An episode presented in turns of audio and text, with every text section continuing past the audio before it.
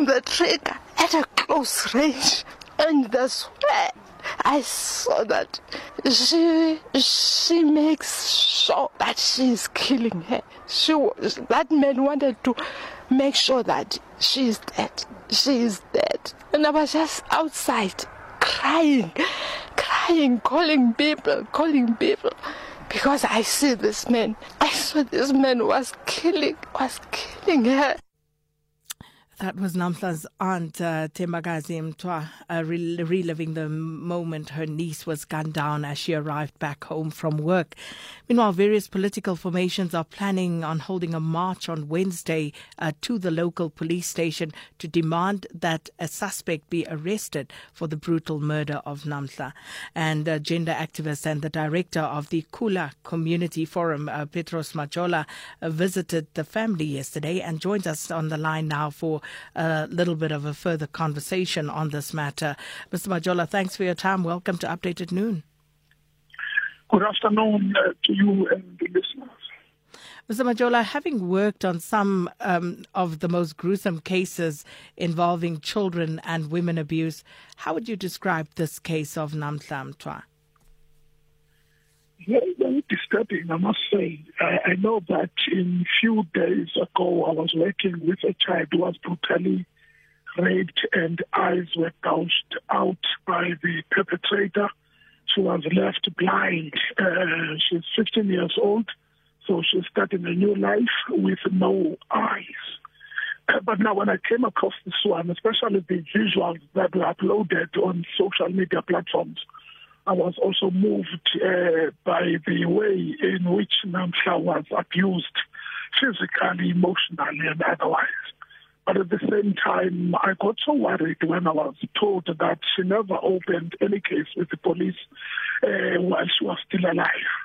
Uh, because to us, it helps when one goes to the police and get a medical report which will be attached there in a form of a completed J88, which would help when the matter goes to court to convince or to prove beyond reasonable doubt that there is a case against this particular person.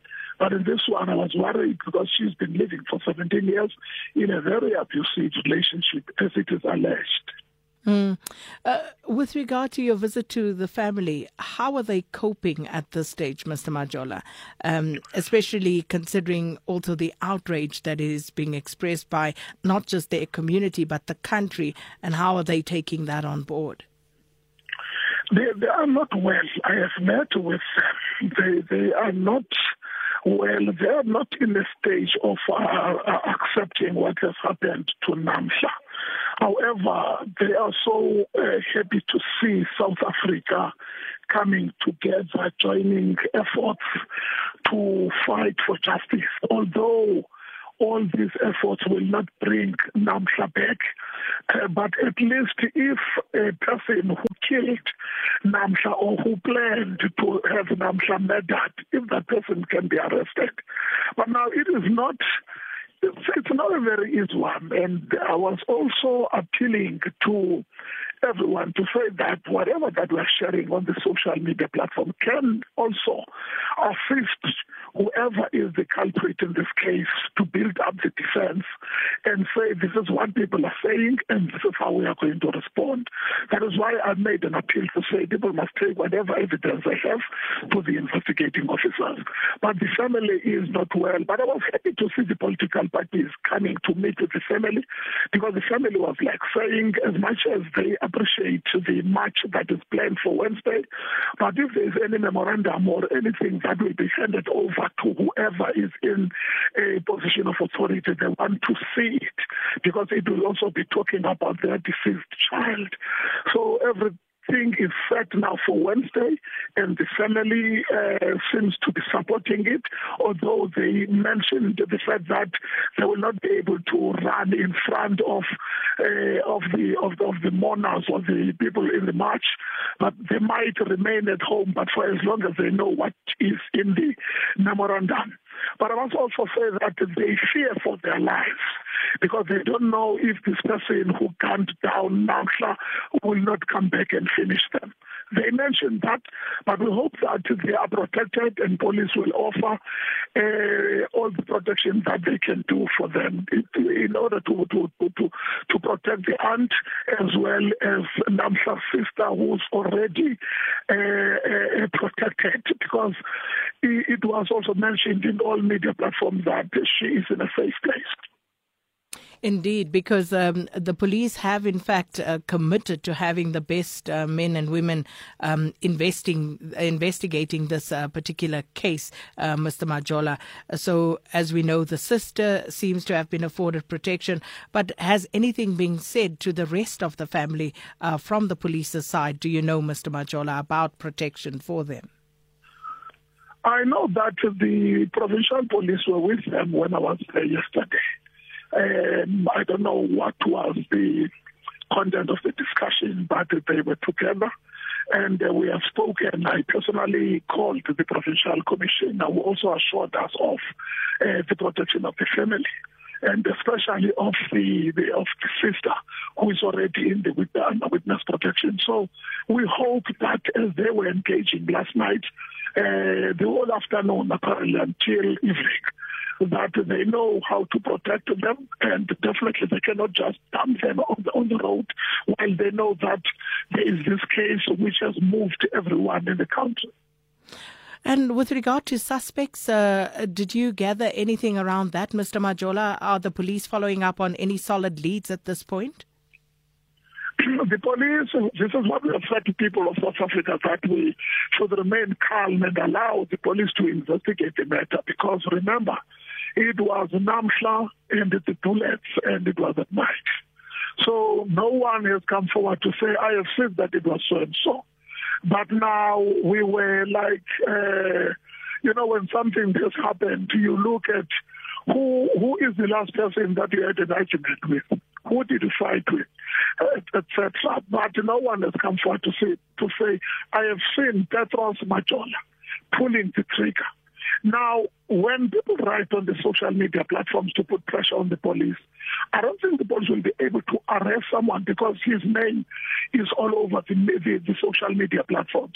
But if there are some uh, state witnesses witnesses that come forward to say this is the evidence that I have. That evidence, when given to the investigating officer, it will assist the police to effect the arrest. Otherwise, now, if we write on social media platforms, the police cannot come to me and say, you're under arrest, we are charging you because there are some speculations around what you have done. But we don't have the evidence, not necessarily the evidence, but just a statement. So we call upon people of South Africa to say, if you have anything that could help the police to effect the arrest, please come to police station and say, this is what I have. Then we can start pointing fingers to the police and say, you don't act while the evidence has been provided. Just the final one, Mr. Majola, with regard to the violence that we are seeing. And I don't want to conflate issues here. Um, we when we talk about the violence uh, being perpetrated against women and children, um, there are many layers to this. But I have to ask, what is it about our men in South Africa? Why are they so angry? Uh, I, am trying to think if I should associate what is happening with anger. Uh, I, I don't know because I once asked if uh, the laws of the country can be reviewed because the constitution has been there since 1996. And Section 35 of that constitution has been in existence since 1996. And I think it is the time now for people of South Africa to revisit the constitution and see if it really worked for us all these years. Because to me, when you have committed any act of violence against a woman or a girl child. I still fail to understand why the state would provide you with a free legal representation. Remember that the, the, the free legal representation in court is paid for by our taxes. Now, if my child has been brutally raped and murdered, or just raped or murdered, or whatever type of crime committed, now, I still have to take my own tax and pay for someone to be legally represented in court. Now, if we can look at that and also check if we are really doing well in terms of the correctional facilities in South Africa. Because people don't fear going to jail. Uh, they just say when they do it, I don't care, I can go to jail because I will be back soon. Mm. So when one is sentenced to 20 years imprisonment, that doesn't tell you straight away that is not 20 years. It's just 20 years, otherwise it's 10 years. Otherwise, if I behave well, uh, the, the parole board could even consider a parole. Then I would come back in five years. But now, if we can revisit all those policies and the law, I think there could be a change so that when the courts start imposing harsh sentences, then people will begin to say, I don't want to spend all my life in jail. If we cut, I know this one is very difficult, but if one is raping our children and we remove the genital that he is using, people will stop committing such crime. If one is stealing and we remove a hand, no one will ever steal because no one wants to lose a hand. But I understand that it could be more of a violent uh, kind of a punishment. But South Africa needs to go to a referendum mm. and look at the constitution and see if it is still working.